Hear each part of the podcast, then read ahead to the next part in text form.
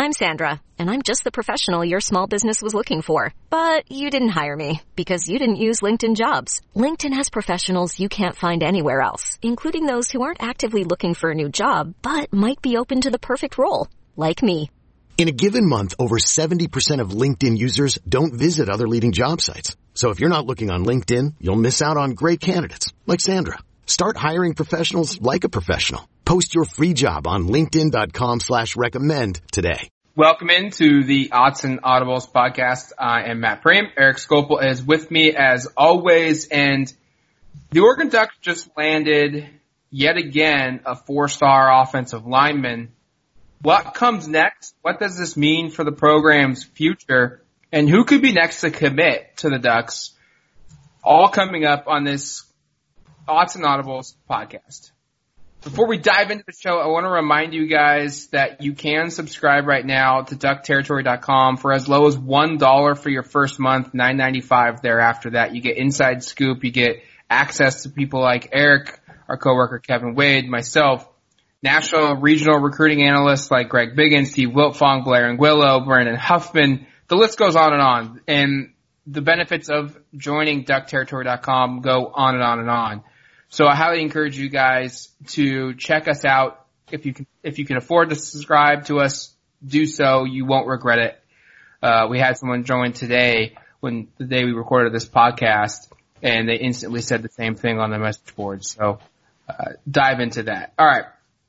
Eric, over the, earlier this week, the Ducks landed a verbal commitment from four-star offensive tackle Jonah Miller.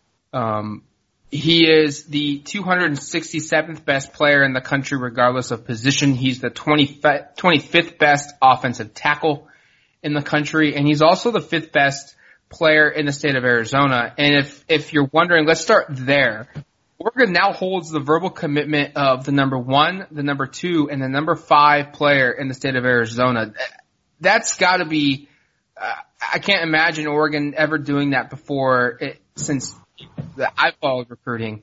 Um, pretty pretty good run in the state of Arizona for for the Ducks right now. No kidding, and we should note that all three of these players have been committed fairly recently. Obviously, Miller and Bram Walden, the top rated player in Arizona, also the top rated offensive tackle um, in the state, and then Ty Thompson, the quarterback. Those those players have committed fairly recently. Um, Walden in the last week or so as well. So Oregon really doing good work in Arizona, and that's an area where I don't want to say they've missed out in the past because you can certainly run through a number of really highly regarded Arizona prospects on the roster. You can look at who might be the quarterback this year, this year, Tyler Shough, another kid from Arizona originally. But I think what you're seeing right now is, I agree with you, Matt. I don't think I can think of a time where Oregon has had this much success in the state of Arizona.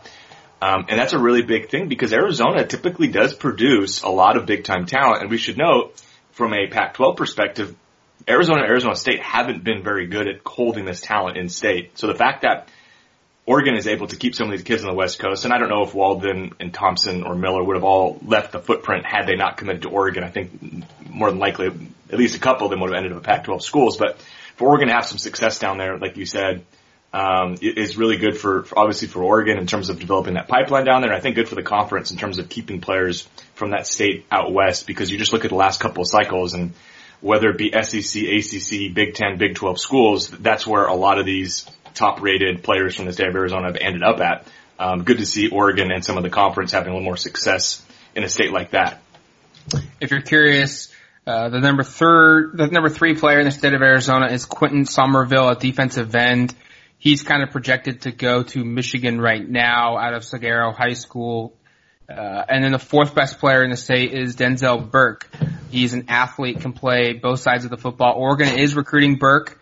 He is being recruited as a defensive back. He's one of their top targets there. And Oregon's in his, you know, final group right now. So Oregon is in a position where if best case scenario, they could end up with four of the five best players in the state of Arizona for the 2021 recruiting class. Now that they have Jonah Miller, they, they have Ty Thompson, and they have Bram Walden. Uh, Denzel Burke is kind of that, that quartet uh, fourth player of that group that could come to Oregon, and it, it, could be a pretty good day in the state of Arizona for the Ducks. But uh, let's let's look at this class as a whole now. Ducks have eight verbal commitments. They're 16th in the country. They're second in the Pac-12.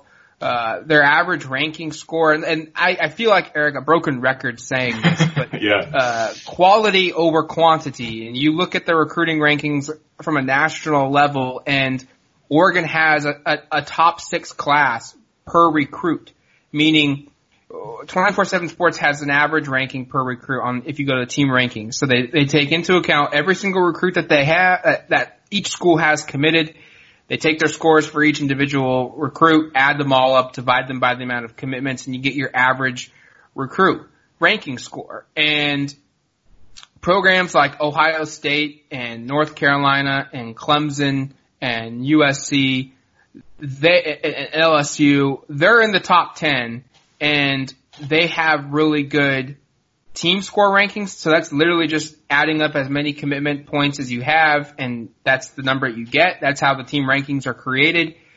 But they also have good average, you know, per recruit ranking scores as well, meaning they're getting quality recruits and they have a lot of them. Programs like Tennessee or a program like Minnesota or Iowa or Michigan or Miami or Maryland or Penn State are these are all schools that are ahead of Oregon in the team rankings simply because they have more verbal commitments than Oregon does. Their per recruit average is not even close to what Oregon is. The Ducks are in the top six in a per recruit average. They have a 92.79 and just to, to compare that, that's a whole point ahead of the, the best class in school history two years ago. It's almost three full points ahead of last year's recruiting class from a recruiting ranking average. So Oregon right now is, they have eight verbal commitments, which is a good number. They've got a good amount of, of, of the class. They're about halfway, almost halfway full now. And yet every, it's, it's pretty remarkable, Eric. Seven out of the eight commitments Oregon has are four star prospects. I don't think I can remember a time when Oregon had that kind of ratio. Now, obviously, it's early on in the class. Eight commitments is not very many if you want to compare it to where some of the other classes are nationally, but um, it is a yeah. It, I mean, and we should know Jackson Light. I don't know if we've said this in the podcast yet because this just happened recently. Jackson Light, one of the commitments was bumped to a four star as well um, by the composite based upon a ranking from another website. So yeah, seven out of eight. Three offensive linemen are four stars in this class. Um, you know, we'll talk about that in a second as well because this this is on paper going to be the best offensive line class in Oregon program history and probably going to be on it's going to be tough for very many programs to surpass it nationally this year. And if you want to look at the by recruit average to kind of compare where Oregon is at nationally, like the schools that have a better by recruit average are like Ohio State, Clemson, LSU, Georgia. Those are the types of schools that are above Oregon. And those schools are obviously ranked a little bit more highly, although Georgia's behind them because they have fewer commitments than Oregon. But if Oregon is able to continue to add prospects like the ones that are landing, and they're on a hot streak right now with these four-star prospects, and obviously that's basically all they've been landing, they can really make up some ground in the in the total rankings as well. You know, you look at they're at 16th right now. They're not that many points behind being close to being in the top 10. You're about 30 points behind that. That would be a, a couple of a couple more commitments to like players like Walden and Miller if they were to add those type of players. Um, you know, we, and we can talk about later about who some of those guys might be. But let's say they add two more four-star recruits. They are borderline top ten. They might even be in the top ten. I don't have the class calculator information put in, and we'd have to be specific about who we entered to figure that out. But there's, it's not that much room for them to be a top ten class. And you look at even if they add t- two more players that are four stars, they get to a top 10 spot. They only have 10 commitments at that point. There's still room to add so many more players. So the ceiling on this class is so, so high because of like we were saying before, the caliber of average recruit in this class is unparalleled from an Oregon perspective. And you're right. This, uh, and that's why this class on paper at least has potential to be the best that Oregon has had because they're already tracking ahead. They just need to get some more commitments and the way things are going and with the, I mean, we can talk about some of the guys later on that Oregon is in on. Um, there are a lot of these top four star and even five star recruits that Oregon has eyes on and, and probably a pretty decent chance of landing. All time perspective, you want to look at where this class is helping Oregon develop. Uh, Eric, it's coming obviously clear to me, and I think to you as well, and, and to anyone that's really dialed in on Oregon football recruiting uh, on a day to day, week to week, month to month, year to year basis, is that under Mario Cristobal, they are morphing into one of the best offensive lines in the country. They are going to be physical. They are going to be huge. They are going to be athletic. Uh, and they are going to sign some of the best prospects in the country and in the, in the region to, to play at their school. And they are kind of turning into the de facto landing spot for the West region's top players. I mean, you brought it up. We were briefly talking about this before we started recording the show, but Oregon right now is in a position where they, if, if they land Kingsley Suamataia, uh, the number one ranked offensive lineman out west, who has 11 crystal balls placed, all 11 of them say Oregon, meaning if you're not familiar with the crystal ball, that, that is our analysts, our insiders are, are predicting where he goes to, to school, and all 11, myself included, have him pegged to go to Oregon. Um, if they land him as expected, they would have what three the three best tackles in the Pac-12 in this cycle. Uh, three of the top four um, this cycle with with the, with the collection they have, um, and that's and, and the other players from the state of Colorado. And that's not to say that Oregon couldn't have recruited, but Colorado hasn't traditionally been an area they really have recruited very aggressively. Like players like Adrian Jackson have played there, and there have been others in the past, but um, typically they they focus on other parts of the of the region, but yeah, even with that, three of the top four offensive tackle recruits on the West Coast going to Oregon, and, and you talk about what the long term benefits of of signing these guys are. Well, first off, it's huge because you're getting the best of the best, and you, you I'm sure you asked Mario Cristobal at the end of this, they're going to say they if they get Kingsley, they're probably going to say we got the three top offensive tackles on our board, um, and that's huge. And the other part is you're eliminating the possibility of other schools from getting players like this. Um, you look at USC, who was in on Miller and some and other other prospects Oregon is recruiting at this position. They have not had a ton of success on the offensive line recently.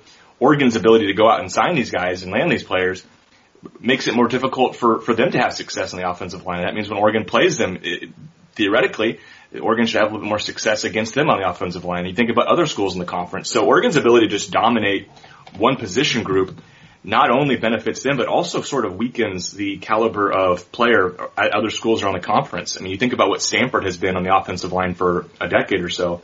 Um, Oregon is starting to, not starting, they are taking that mantle away from Stanford in terms of being the program that'll go out, get the top offensive linemen, and we're starting to see that already uh, play out on the field. And that's despite the fact that really last year, there that, that roster on the offensive line, only Penei Sewell was a Mario Cristobal recruit. The rest of those guys are players that were from the previous staff. So uh, when we see all this stuff unfold and these top tier recruits come together, I think the uh, the ceiling is really really high for for what this can mean long term. Just a comparison's sake, uh, before we look at the long term perspective of or, or, the the film review of Jonah Miller. Um, since the 2018 cycle started from a recruiting perspective, the USC Trojans have signed three players or landed verbal commitments. So we're counting real, real quick, we're counting the 2018, 19, 20, and the current 2021 recruiting cycles. Over those four cycles, the Trojans, a, a program that notoriously have been known for having some of the best offensive linemen in the country every single year. They have signed just three four-star offensive linemen during those four cycles. Yeah. The Ducks, with Jonah Miller now in the fold, and this coincides with Mario Cristobal and his arrival as head coach at Oregon, they now have nine verbal commitments or signed offensive linemen that are four stars or better since 2018. Wow. That, that's mind boggling. Mm-hmm. And I, I, I think that tells you a shift that's going on right now out west and the talent that's wanting to, you know, play with elite coaching and play with elite players and that along the offensive line and that's turning into Oregon because like I said, that could go to 10 with Kingsley Suamataia committing to the Ducks. That, that, you know, if, if that happens, uh, you know, that, that number is going to grow potentially even more this year. Uh, and there's a couple four-star offensive guards that are, that are looking at Oregon as well that, that, that they could be tacking on to that number. So pretty, pretty remarkable stuff from a recruiting perspective for the Ducks. And, uh, we're seeing, I think if, if you eliminate Penei Sewell from from the scenario because he will not most likely be on the Oregon roster for the 2021 football season. Oregon will have nine of the program's 25 highest rated offensive line players ever to commit or sign with the Ducks on the roster at one point in time. Uh, the, the lowest guy would be TJ Bass, a, a senior who, who would be a senior in 2021. Uh, and then the highest, obviously, uh, would be Jonah Tauanu'u, who would be a redshirt sophomore going into that year. Penei Sewell would be number one if he comes back for his senior year, but none of us are really kind of expecting that. Um, Eric, watching Jonah Miller's film here for a second, let's let's break this down. What what stood out to you?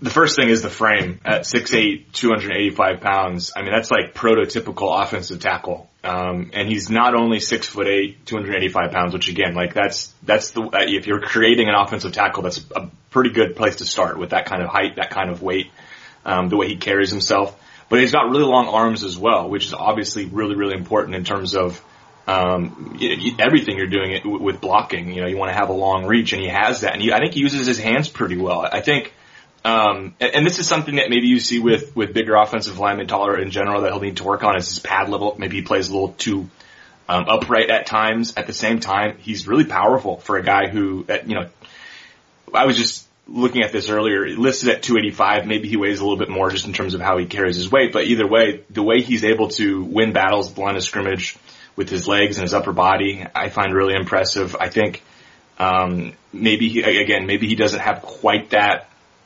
explosive first step, that elite athleticism that maybe make him more of a right tackle as opposed to a left tackle. I don't know exactly how they're going to plan to use him, but and they'll have options we should say as well. I mean, you look down the line here, um, there's no clarity about 2021 and beyond who's going to be playing left tackle after Penei Sewell graduates, or we should say goes pro. Um, so Miller could be somebody that, that battles for that spot. There's a couple other players, obviously, too, even players in this class, like a guy like Bram Walden, Kingsley, if he ends up at Oregon, a Jonah Tauanu'u, who you mentioned, um, you know, maybe a Stephen Jones, who probably plays right tackle this year, could move to left, but Miller will have a chance, I think, to play at Oregon at some point, and, and I kind of think right tackle over left tackle, it would be my, based upon what I watch, is, is kind of what my preference would be, but either way, you've got someone with, I think, extremely high upside, and he might not be that, immediate ready-made prospect that some other players have, but in terms of someone to build off of, and if you take what Cristobal's track record has been with development, I think this is a player who has a really, really high ceiling, and if Cristobal can get the most out of him, which I think we're all confident he can be, he can, um, I think Miller can be a really, really good offensive tackle at Oregon and potentially be a starter for two to three years, again, depending upon how he's able to compete with some other really elite tackle talent on the roster. One thing we should note is Jonah Miller does play guard at the high school level. Yeah. Um, he, so that, I think that, that makes him just even more valuable because if tackle doesn't work out, he has experience already playing in the interior and the Ducks could move him inside if that needs to happen. And that's a good point too, Matt, and, and that's something yeah, I failed to mention. You go watch his his tape, and it's all at right guard, which is surprising because, like I said, he's got prototypical, I think, offensive tackle size. Um, but yeah, you know, maybe this is something where you end up starting multiple guys that were that kind of have that offensive tackle build and size and athleticism, and maybe that's a benefit for him at right guard. I don't know. I mean, I think, and that's the thing you get really excited about in terms of putting together this offensive line. I'm sure Mario Cristobal and Alex Mirabal and everybody involved over there is is, you know, really starting to think of how this could all play out because you, you're going to have a roster in 2021 and beyond where you've got a bunch of players who could play a lot of different spots and then it's just mixing and matching. It's almost a little bit like what we're seeing with the women's basketball with all these elite recruits and prospects they have on their roster of like, man, at some point here, Kelly Graves is going to have to make some tough decisions about how this all fits together. I think the same thing is going to happen on the offensive line. It's a really good problem to have. All right, let's take a quick break. You're listening to the Autzen Audibles podcast.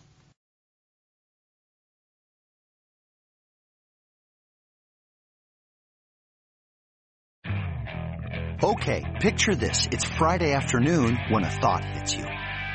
I can spend another weekend doing the same old whatever, or I can hop into my all-new Hyundai Santa Fe and hit the road. With available H-Track all-wheel drive and three-row seating, my whole family can head deep into the wild. Conquer the weekend in the all-new Hyundai Santa Fe. Visit HyundaiUSA.com or call 562 for more details. Hyundai, there's joy in every journey. This episode is brought to you by Progressive Insurance. Whether you love true crime or comedy, celebrity interviews or news, you call the shots on what's in your podcast queue. And guess what? Now you can call them on your auto insurance too with the Name Your Price tool from Progressive. It works just the way it sounds. You tell Progressive how much you want to pay for car insurance and they'll show you coverage options that fit your budget. Get your quote today at progressive.com to join the over 28 million drivers who trust Progressive. Progressive Casualty Insurance Company and Affiliates. Price and coverage match limited by state law.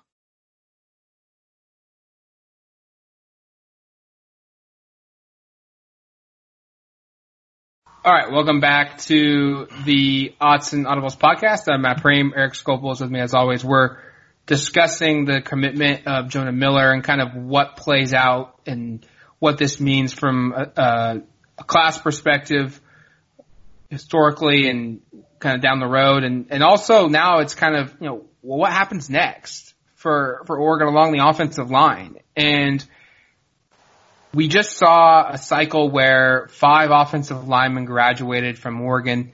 Uh, it, it, could potentially even be six if George Moore doesn't get his sixth year of academic, academic eligibility or athletic eligibility approved by the NCAA. Um, he is petitioning for a sixth year and be a senior during the 2020 football season. Um, right now, Eric, how do you look at just the makeup of the current roster um, in, in terms of the health? Do you feel like there's a, a good balance of, of upperclassmen and underclassmen?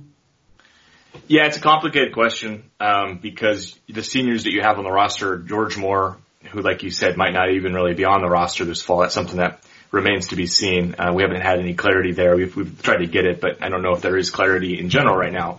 Um, and then Sam Poutasi, who really hasn't been a contributor, but who we should say, at least in the spring, um, was pushing to, to start at left guard. Um, so that's the kind of what you have in terms of seniors. So you're not, it's not like this last year where you lose all of these really experienced seniors who played a bunch. Um, it, it, it's a senior class that if it's one or two players is going to be one or two players that didn't have long-term, I guess, involvement on the offensive line. And then you look at the junior class and outside of Penei Sewell, none of those guys have really played at all. I mean, Malaesala Aumavae-Laulu was redshirting last year. Alex Forsyth has been kind of a in and out of the roster, in and out of the rotation uh, reserve. I think people are really excited about his versatility and, and what he can do. And then TJ Bass is a newcomer, and those are your juniors. So three out of your four juniors are guys that really haven't performed or, or, really produced much. And that means that if you want to take it a step further, that's like five out of your six juniors and seniors that are in that same spot. So Oregon is in a place here where they're not really going to lose a lot of their top talent, I should say, or proven talent here not, for a little bit. Um, and you look at the sophomore class and the freshman class, the same kind of thing. I mean, there really isn't outside of Penei Sewell on the roster much proven talent. So I, I think that is a positive thing in terms of like when they are able to set whatever this offensive line might look like. And it could be an offensive line in theory, which could start three or four of these juniors and seniors. Um, it, it, could be a group that Oregon has in place for a couple of years at least. And if some of these younger players went out and say maybe a Jonah Tauanu'u wins a job maybe somewhat unexpectedly, or, or maybe a Dawson Jaramillo pushes and, and, is unexpectedly able to win a job, it could be a, a thing where Oregon really, aside from Penei Sewell in 2021, doesn't really have much turnover on the offensive line, which could be kind of similar to what we saw with this last uh, group here, where you have a lot of um, you don't have a lot of turnover and you have a lot of continuity up front. So I think that's where things could be really exciting if you want to look at just kind of what the offensive line looks like right now. Yeah, and, and then it turns into how many guys does this class sign in 2021? Um, I, I think I think five is kind of the right number. Do, do you do you see that being too much for the the current makeup of the roster? Um, I, I I don't. I think it's maybe one too many, but knowing who's still on the board, I think five would be the target best case. Yeah, and it's where it gets complicated here because you you currently have I, I think 13 scholarship players on the roster. By the way, we're not even mentioning Logan Sagapolu, who's another player who is a little bit down the line here, um, going through his Mormon mission. Um, still has a year to go for that, but uh, yeah, five would be a, a decent number uh, for sure in terms of you'd have a lot of young. I mean, they just they have five players that are currently freshmen or redshirt freshmen on the roster that uh, that Oregon you know already has. And if you were to take assume that some of those players are also going to redshirt, you could have like seven or eight redshirt or true freshmen on the roster in 2021. That's a large number. The, rea- the other reality though is at some point some of these players are going to transfer, medically retire, et cetera, and it'll open up a little bit more. But I, I mean, just on paper, that seems like a somewhat large number. At the same time, things will get sorted out. And I think if there is an area that you're comfortable taking a couple more players, it would be on the offensive line, knowing that you're going to get the maximum out of those players and that Cristobal is again going to make that position, I think, really successful regardless of who's on the roster. But if you can add a couple of these more highly touted guys and they develop the way we think they can, the ceiling to me um, feels extremely, extremely high going forward. Um, Matt, obviously Oregon has landed commitments in each of the last three weeks. It's uh, it followed a point where I know we were recording podcasts. Where we were saying, "What's wrong with Oregon recruiting?" well, turns out nothing. Um, do you expect this kind of trend to continue? And who maybe are a couple of players fans should be aware of that might be the next player to commit? Yeah, you know, I, I think it, it kind of goes back to our discussion of you know how many do they sign because there are a couple players out there that I view are you have to take no matter what. And they have three of those players that are out there, most notably being Kingsley Suamataia. And Matia. And he is an offensive tackle. Mm-hmm. And he is also, I believe, their most highest rated prospect on the board that's still uncommitted. And he's also the most likely player to commit to Oregon. Uh, among this group. So I would probably say Kingsley is the the first player that's most likely to commit to the offensive line. But there's legit now leverage that Oregon's coaching staff has and and it's not a negative kind of leverage. It's literally it's it's them being honest and it's them being true to their pros you know to the to the prospects they are recruiting and that is hey we have one spot left. And it could maybe grow to two because we want Kingsley Suamataia to, to play offensive tackle for us. We're saving him a spot no matter what happens. But if he commits before you do, you lose your spot because he fills that one uh, allocated spot. But if, if, hey, if Jimmy Smith, if, if you want to commit now and you want to secure your spot, we'll take you because Kingsley hasn't committed yet and we, we have some flexibility to, to kind of go in and, and push the number to five offensive linemen, but we, you know, if he joins the group, we're, we're cool at four. If anyone, if, if he beats if everybody else to commit. Um, so I, I think that's going to be the battle that's going to play out here is does, another offensive lineman that's out there that's highly rated, does he look at the situation and say, you know what, I, I kind of really want to go to Oregon and I feel, I've been feeling that way for a while. I just kind of wanted to visit some other schools or maybe I wanted to get out there first before I officially did it. But if this means I lose my spot because Kingsley could be committing any day, uh, uh, I'm not saying he is, but this is the scenario. Uh, I could see someone else jumping on board before Kingsley does, and then Oregon all of a sudden now signs five players. I think that's how they get to five, and I think that's the only way someone beats Kingsley uh, to making his verbal commitment to Oregon whenever that happens. Should that happen? All right, that's going to do it for us on this Autzen Audibles podcast, recapping the impact of Jonah Miller's verbal commitment to the Ducks. Again, another four-star offensive lineman has committed to Oregon, and the class is inside the top 20 in the country. Their per recruit average is in the top 10, and the class is shaping up, like Eric has said, to finish best class in school history, even with the lower than expected numbers of a you know 25 man class being closer to more like 20 or 21 for the 2021 recruiting class. So a ton of good news we have more information on the verbal commitment and, and what mean what it means, and we got some more names to watch. Five names who could commit next. Not being offensive, none of them are offensive linemen uh, outside of one player. So a uh, ton of ton of buzz right now on the Oregon football program, and you can read it all on DuckTerritory.com. Eric Skopil, myself, Matt Prehm, thank you for listening to the Autzen Audibles podcast. We'll talk to you soon. Adios, amigos.